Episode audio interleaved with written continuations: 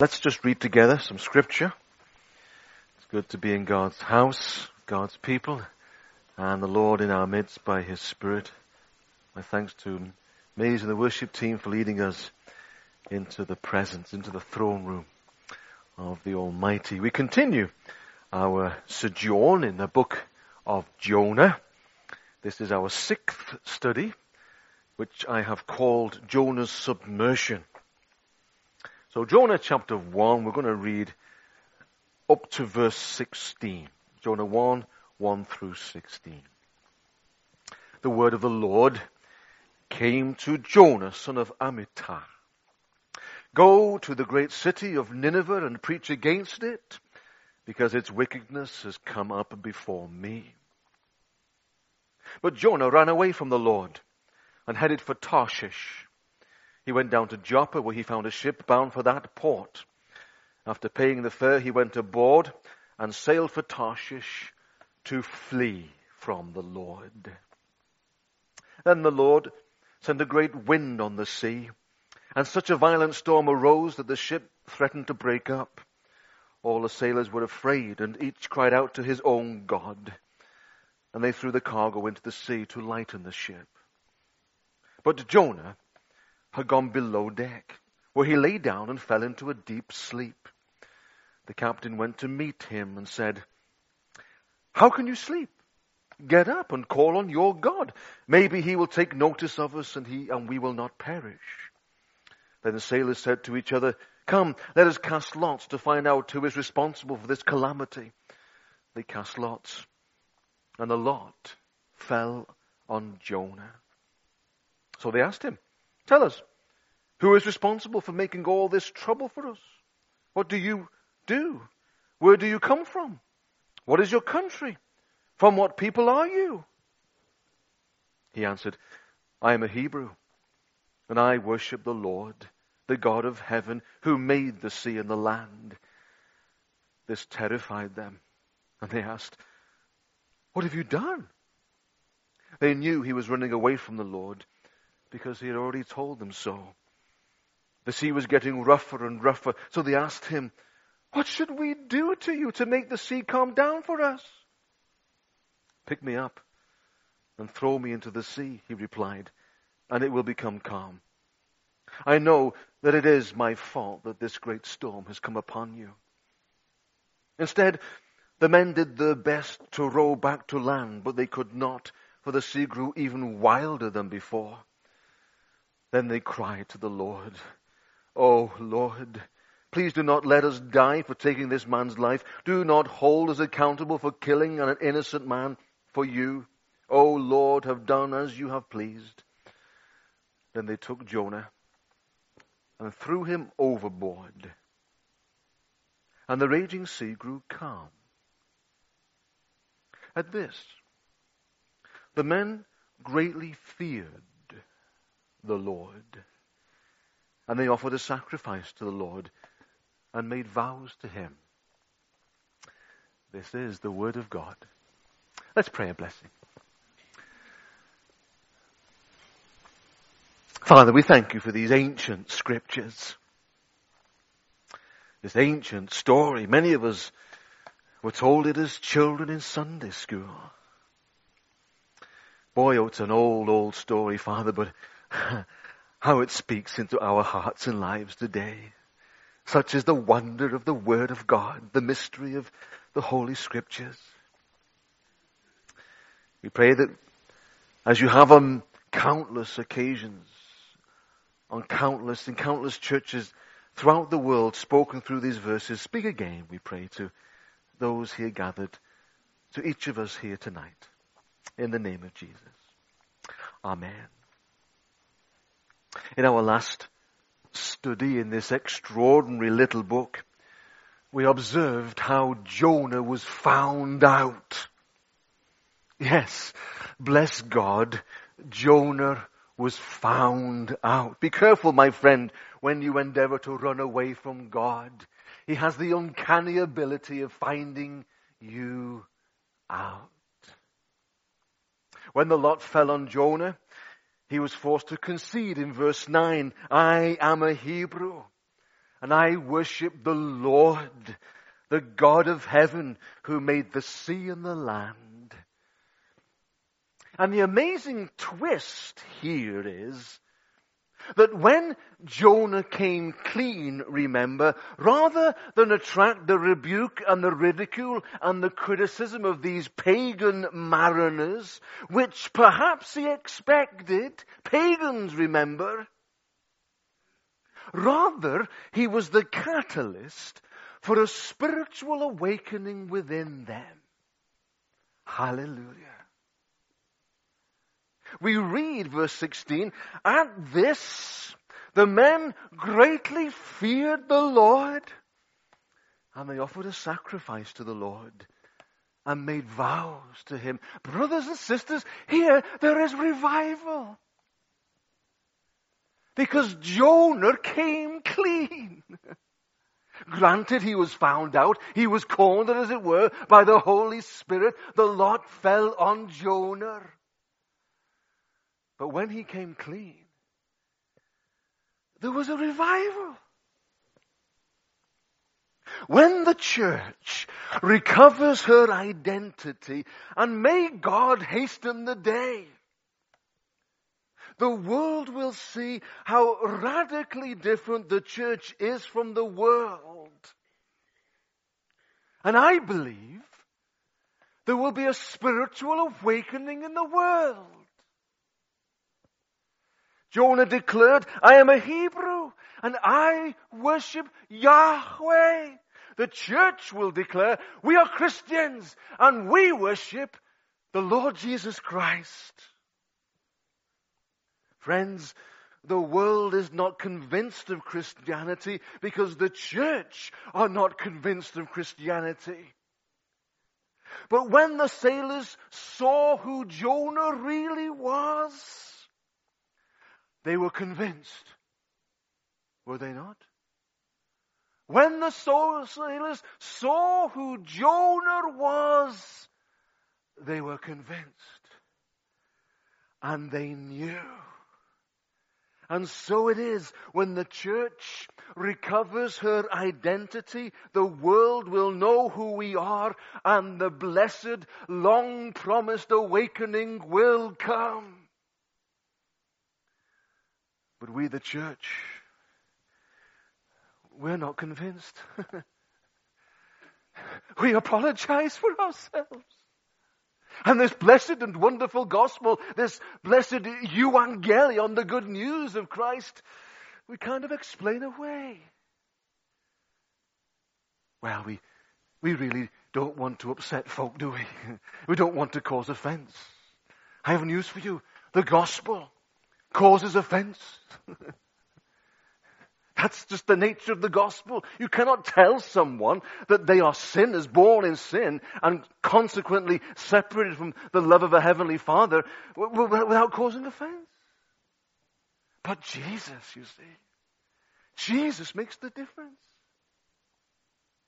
Jonah rediscovered his identity. He ran away from it. He was a Hebrew. He rediscovered who he was in the God of his fathers. And having rediscovered this, there was a spiritual awakening amongst the spiritually dead. Isn't that fascinating? Isn't it fascinating? Two thoughts I want us to consider very quickly, because it's two minutes to seven. Oh. Four minutes to seven, that's fast. Robbing me of a couple of minutes there, you scallywags. Firstly, I want us to think about the mariner's re- respect. And then secondly, Jonah's request. So two very simple thoughts. Won't take long. Listen. The mariner's respect. We read in verse eleven that the mariner's understanding the context, understanding now who Jonah was, what he was about, what he was doing, they said, they asked him, what shall we do to you? I'm fascinated by that, aren't you? These pagan mariners extended respect. In fact, they did all that they could other than do what Jonas asked, throw him overboard. They tried to row back to land. They tried to do everything they could. They extended respect. Did Jonah deserve their respect? Not at all. He was a disobedient man. He was on the run from God. But they respected him. Furthermore, they revered him. They stood in awe of him. They were afraid of him. And so it is, my friends, when there is a real awakening in the world, we shall see a resurrection of the respect for the church that really ought to be there all the time. But has since, let's be honest, has since been lost. Sadly, we do not see this respect for the church today, do we? There is no genuine fear of God in the world at large today, is there? There is no respect for the church or for holy things. And there's no respect, little respect for the ministry. This is partly due to perhaps Christian ministers who capitulate to the desire of the masses, to bring the ministry down to the level of the common man, as if the minister is just Just one of the boys, so to speak. So there's a sense of over-familiarity prevailing. But it's also due, I believe, to a deficient ecclesiology within the confines of the Christian church that contributes to a contemporary Christian mindset that has ceased to appreciate the unique nature of the call of God to ordained ministry.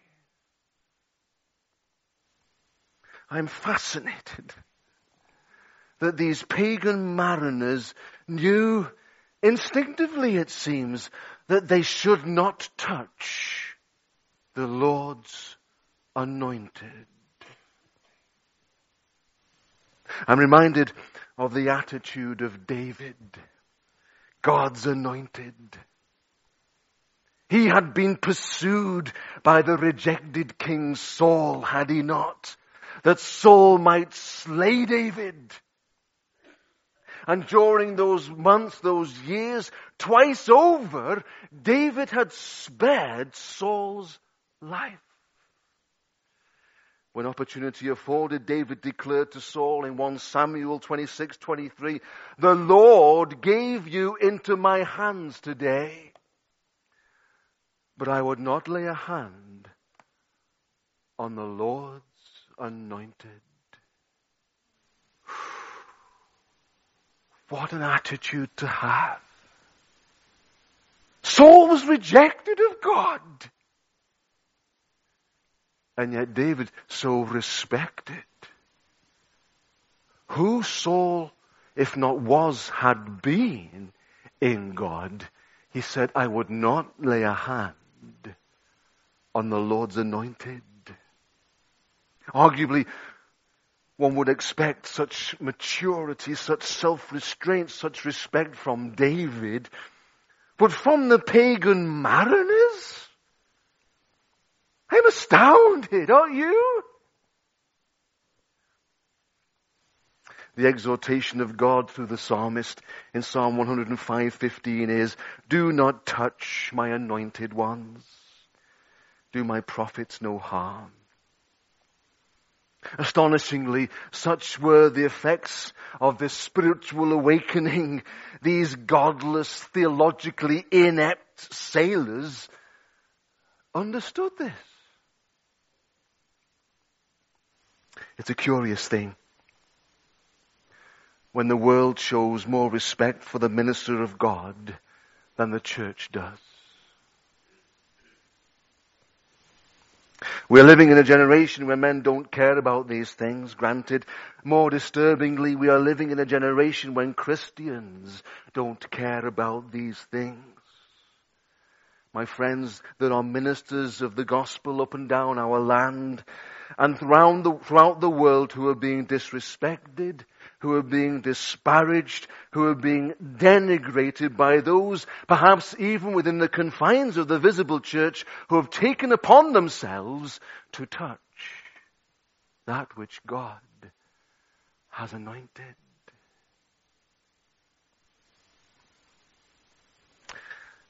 It's dangerous ground. Dangerous ground.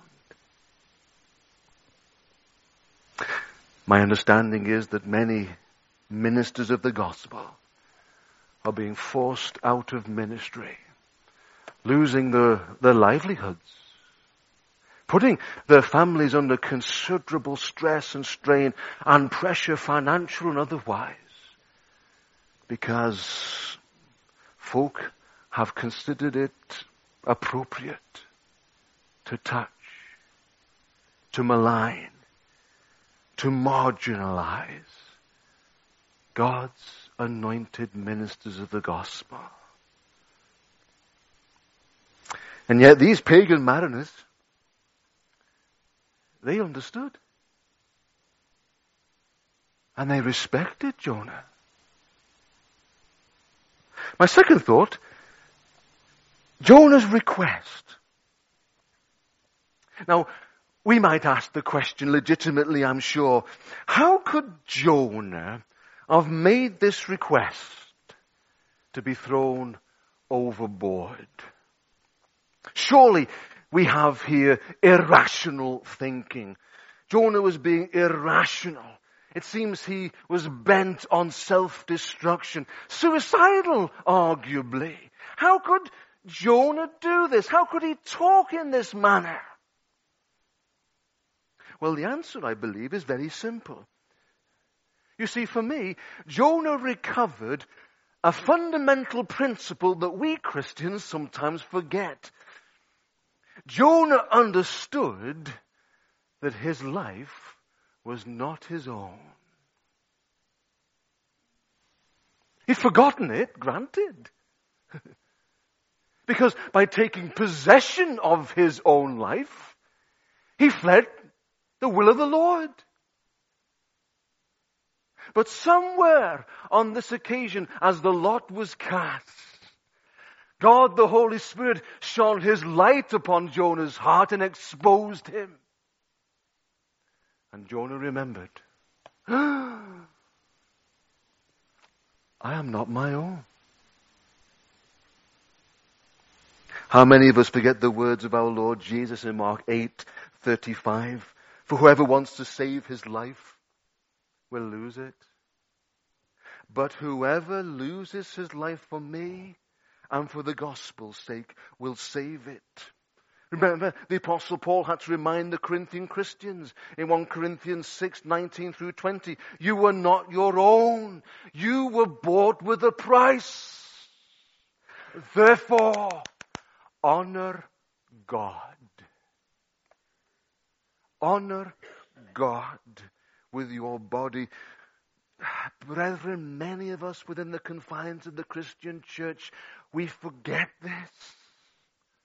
We take back possession of ourselves, don't we?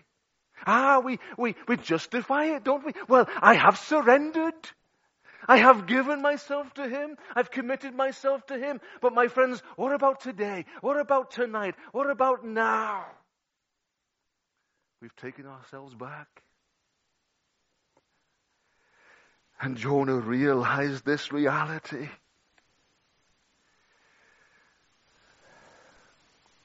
Are we guilty of taking our own lives into our own hands?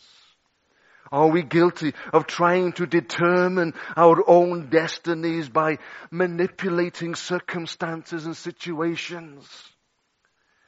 Have we been working for, for promotion by pulling strings here and there? Are we trying to solve a problem by doing the work of the Holy Spirit for Him? Brothers and sisters, the Holy Spirit doesn't need our help. Demands our surrender. There's a fundamental difference there. But oh, we manipulate. It's human nature, I suppose. But it displeases God. How, you say, how could Jonah be so, so, so stupid in saying this irrational, throw me overboard? He realized he was not his own. He wasn't being irrational when he made this request. Rather, it seems to me, in this instant, in this moment, he had a fresh glimpse of the glory of God. My friends, there's nothing like a fresh glimpse of the glory of God to gain true perspective. Is there? Perspective in this life, and almost certainly perspective for the life to come. Oh, we've been praying for the Holy Spirit tonight, haven't we? For a fresh glimpse of the glory of God. Because such a glimpse will bring genuine perspective when we realize that we are not our own. We are bought with the price. Oh, Father, forgive me for my manipulations. Forgive me for tinkering here and there. Surrender. I believe Jonah was surrendering. Throw me overboard. Ah, it takes faith, that, doesn't it? Here's, here's a man who is abandoned all of a sudden from his state of, of disobedience. Here is a man who has turned full circle. We call it repentance, don't we? Here is a man who's gone three sixty, and here is a man who is now abandoned to the will of God. Throw me overboard. Throw me overboard. My friend, my brother, my sister, are you there tonight? Oh, we've tinkered, we've manipulated, we've tried things our way, and God says, you're not your own. Surrender. Will you say with Jonah, oh, throw me overboard. I want to be abandoned, abandoned to his purposes, his will. One of my favorite university cities is the city of Oxford. When I visit Oxford, I like to walk along the broad street. And when I do, I pause at a certain spot. A spot that's been marked with a cross on the pavement. Actually, right next to Balliol College. And I pause at that spot to remember a particular occasion in history when two men abandoned themselves to God. Two men abandoned themselves to God and, if you like, said as Jonah said, throw me overboard. For those historians amongst us, you will know that one of those men was a seventy-year-old Hugh Latimer. And he was tied back to back with a young Nicholas Ridley. Oh, they could have taken back the professions that got them into such, such terrible straits. But they stood on the foundations as they understood it, the Word of God, and they declared their allegiance to the Almighty. People still wonder how these two men could have died for Christ the way they did. What was it in these two men that they were willing to be burned at the stake? Well, I believe, like Jonah, these men had had a taste of the glory of God. They realized, why, why should we endeavor to save our lives in this life? For threescore and ten, when there's all eternity before us. True perspective. John Fox records in his moving story of this account in his Acts and Monuments, that when the flames were encircling the bodies of these two men, old Hugh Latimer called out to Ridley and said, "Fear not, Master Ridley, and play the man. We shall this day light such a candle in England as I trust shall never be put out." And hallelujah, the Protestant Reformation continues to this day. Hallelujah. That's why we're here.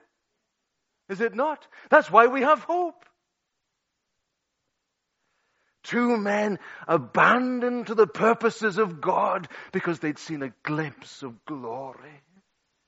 Jonah, Jonah had given up on him. Jonah abandoned the purposes of God because he'd had a glimpse of glory. Also in fifteen fifty-five, John Bradford of Manchester was burned at the stake. He also was given opportunity to recant. But he'd seen the glory of God. His perspectives were changed. You see, he, he no longer saw with the naked eye that which is temporal, that which is passing. He saw with the eye of faith. Oh, my friends, that makes the difference tonight, doesn't it? We see with the naked eye that which is temporal, that which is passing, and we make all the wrong decisions concerning it, don't we? We need to see with the eye of faith. This world is passing, it's fleeting. It's like a short breath on the scene of eternity. Might God open our eyes tonight and that we might see with the eye of faith. True perspective. An American man once wrote these sweet lines. Let me lose myself and find it, Lord, in Thee. Let all self be slain, my friends, see only Thee. Though it cost me grief and pain, I will find my life again. Let me lose myself and find it, Lord, in Thee. Oh, friends, please stop jostling for position. Please stop manipulating circumstances and situations. Please stop trying to make things to work out the way you want them to work out. Your will doesn't matter. My will doesn't matter. God's purposes, they matter. How long do they matter for? Eternity. Eternity. Let us, like Jonah, come to that point of abandonment and say, throw me overboard, Lord. Throw me overboard. God, do whatever you have to do. Have your way in my life.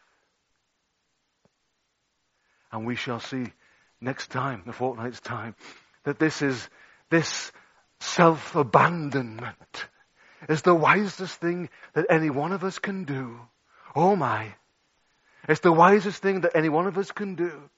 Such self-abandonment not only saved the stricken sailors, but it saved Jonah. Hallelujah. Isn't that wonderful? Such self-abandonment won't only just save the people of Trachland who need Jesus, it'll save us. Hallelujah.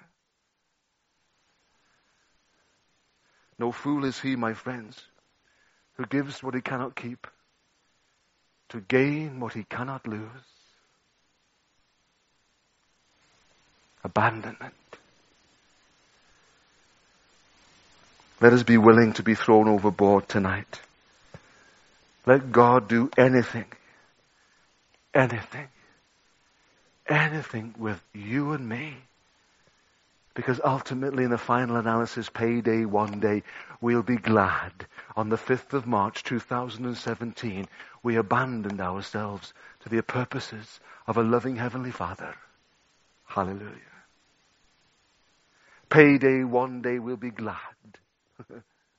When we gain an eternal perspective and give our hearts and lives to Jesus. Won't we? Oh, there will be rejoicing in heaven. Let us pray. Father, we thank you for these scriptures. And for the challenge they present.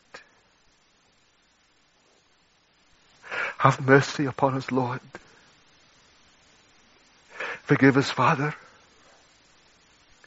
If we have an attitude towards God's anointed that is disrespectful. It is not for us, Lord, to question. It is for you to overrule. And might your Spirit find us out as you found Jonah out. That we might capture afresh something of a vision of the glory of God. The wonders of salvation. and surrender, throw ourselves overboard, be submerged, as it were, in the will and the purposes of God. It might be a raging sea, but oh, it's where the salvation is. Jesus.